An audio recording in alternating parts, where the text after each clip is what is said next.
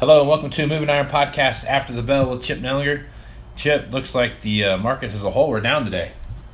Yeah, we got beat up today. Um, you know, we likely would have been lower to begin with just because uh, pretty uh, benign week of weather. It's beautiful weather across much of the Midwest. There's some rain in the forecast. Uh, temperatures are, uh, you know, average to below average. So beautiful out there. And a lot of areas received rain over the last week. We probably would have been just a touch lower, but the market's uh, really double-digit losses across the board. 10 to 11 lower corn, uh, you know, 17, 18 lower beans, 16 to 18 lower wheat.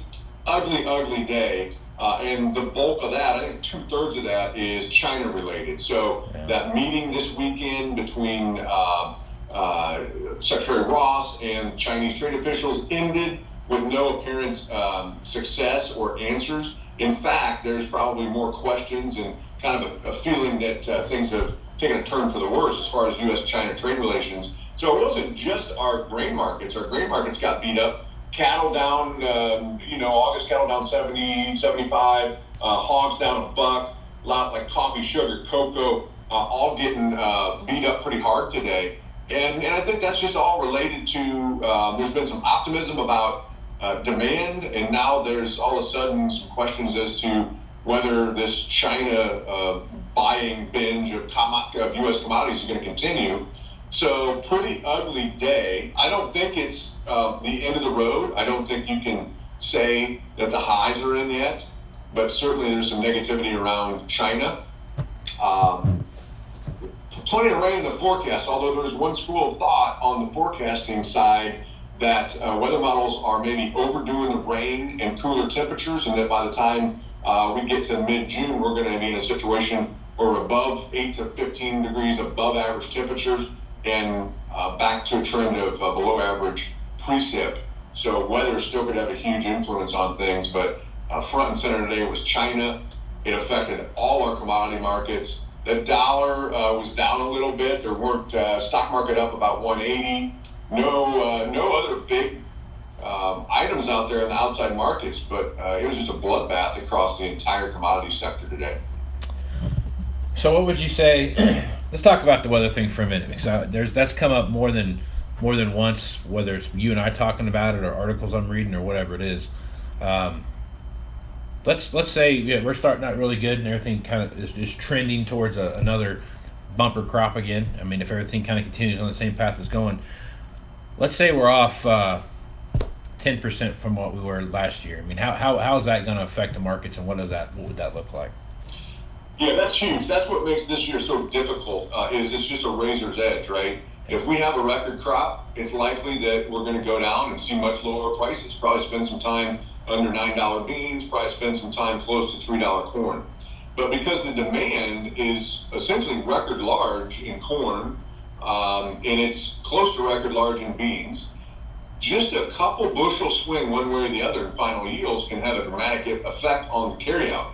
So if you start trending hotter, drier, and, and say we are going to be 10% off of last year, it will have a dramatic bull market in corn and beans if that's going to be the case. So all that says is uh, there's the potential for huge volatility. That's kind of been our theme as we talked the last couple of weeks. Uh, you know, a couple days we had sharp up days. Today just happened to be on the downside.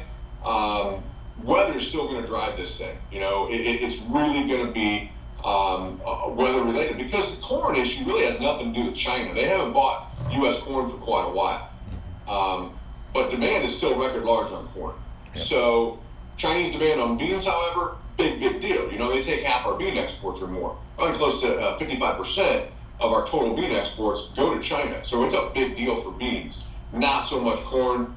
Weather's still going to drive this thing, in my opinion, longer term. And then if it swings back the other way, where we're trending hotter and drier, and you get a resolution on this China-U.S. Uh, trade spat, uh, then you're going to have a lot of fuel to throw on this thing to the upside. Will that happen? Time will tell. I don't know, but um, at least on today's close, negativity around the China-U.S. trade issue really weighed on us today. Right. So how, how is the the 15% year-round ethanol blend in fuel? I mean, how's that playing into the market right now? Yeah, that was part of uh, part of today as well, and that's a moving target, right? So that by itself is good. Uh, you know, year-round 15% blend. However, um, you know, some of the ways uh, and the uses of the RINs and what they can be allowed to uh, to be used for. Um, you know, RIN prices today were at an all-time low, so that's reducing um, ethanol blend profitability. So it's a double-edged sword there. You know, there's going to be give and take on this thing, but uh, that was seen maybe as just a touch negative as well, just from the standpoint that it was going to reduce um, ethanol blenders' profitability. You need that sector to be profitable to continue with strong demand on, uh, you know, the ethanol grind side. So it was maybe seen as a touch negative today. Big picture, though, um, that's where we need to get to. Uh, full-time 15% blend, but uh, we had to give up a little bit to get there, and I think it, at least at first glance was a little bit uh, negative. Right on. Okay. Well, it looks like uh, hopefully tomorrow will be a little better day, and we'll swing the other way and just have a full week of volatility. Yeah, Turn, turnaround Tuesday is always the hope. We do have uh, crop condition reports out second week uh, now for the new crop corn.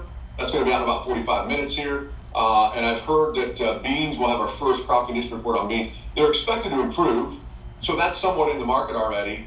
Um, but we'll see. We'll see what happens. We'll see if there's any news on trade. Yeah, let's keep our fingers crossed that maybe uh, we overdid it today and snap back a little bit on a turnaround Tuesday tomorrow. Do you think there is a chance for that? If they come out and say, "Hey, we're we're," think the last one you last one we talked about, you were at uh, eighty percent good to excellent on corn. Um, if we were to maintain that, or maybe be jumped up to eighty five percent, could you see another big dip in the in the markets as well because of that? Yeah, that, that's going to be uh, something. Not, I'll, I'll back that up and say crop conditions and final yields. Mm-hmm. Uh, there's not much, not very good historical correlation to that. Right. So we've had years where crop conditions were really good and final yields were disappointing, and vice versa. Um, but it is something the market's going to go on. So if they and they're expected to improve, if they're up towards 80% or higher, and they stay that way through the growing season, it's definitely going to have a negative uh, influence. However, in my, in my, opinion, I'm I'm kind of uh, not a glass half full, not a glass half empty. Let's let's call what it is in the middle of the road. We're starting at an awful high level, so it's going to be harder and harder to improve those conditions, and then pretty easy to drop those conditions. And and then from a low level like this, or lower level than obviously the highs, then it becomes uh, you know more of an explosive move for the market. So we'll see, but the, the market will hang on those crop conditions week by week. If they continue to hold together or improve, it will become a negative influence, especially as we get uh, later in uh, in June and into the first half of July. Right on, man. well, if guys want to get in touch with you and continue this conversation and, and work on some risk management uh, of their of their operations, how do they do that? Yeah, best way is just call our office 309-550-7213. Be happy to chat with you. I think the, the action of the last couple of weeks just underscores the importance of, uh, of having a plan and being able to execute that plan when the market dictates. Right on, man. Okay, Chip. Well, till tomorrow, have a good day. All right, you too. We'll see you.